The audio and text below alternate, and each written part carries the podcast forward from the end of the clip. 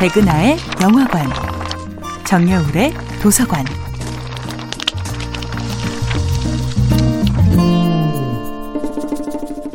안녕하세요. 여러분과 아름답고 풍요로운 책 이야기를 나누고 있는 작가 정여울입니다. 이번 주에 만나보고 있는 작품은 지그문트 바우만의 고독을 잃어버린 시간입니다. 철학자 지그문트 바우만은 십 대들이 온라인 소통에 마음을 빼앗겨 고독의 소중함을 깨닫지 못하는 상황을 매우 걱정합니다.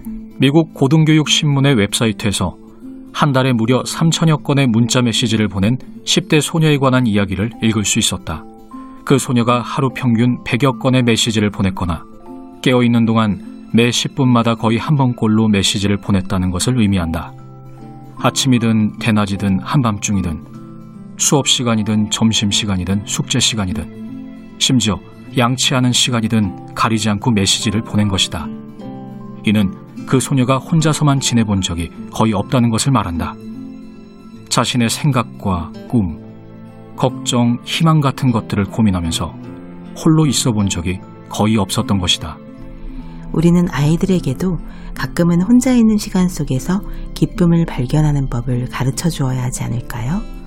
어른들이 없어도, 휴대폰이나 컴퓨터가 없어도 책을 읽거나 그림을 그리거나 일기를 쓰면서 행복을 느끼는 법을 가르쳐 주어야 합니다.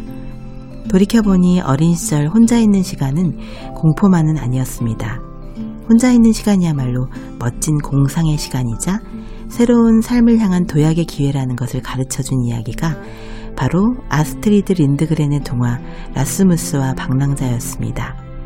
내 이름은 삐삐 롱스타킹의 작가로도 유명한 린드그렌의 동화는 언제나 흥미진진합니다. 제가 라스무스를 좋아했던 진짜 이유는 이 명랑한 고아 소년의 외로움 때문이었습니다. 잘하려고 할수록 더 많은 실수를 하고 잘 보이고 싶은 사람 앞에서는 더 치명적인 실수를 하는 덜렁이 라스무스는 자꾸만 실수를 저지를 때마다 어디론가 도망쳐버리고 싶었던 어린 시절의 제 모습을 닮았던 것이지요. 실수를 저지를 때 가장 먼저 떠오르는 감정은 지독한 외로움이었습니다. 이 부끄러움과 외로움과 두려움으로부터 벗어날 수 있는 길이 어디에도 없어 보일 때 우리는 피할 수 없는 고독과 대면하게 됩니다. 내가 저지른 실수는 반드시 내가 책임져야 한다는 진실을 온몸으로 깨닫고 그 책임을 이행하는 순간 우리는 진정한 어른으로 거듭나는 것이 아닐까요? 정여울의 도서관이었습니다.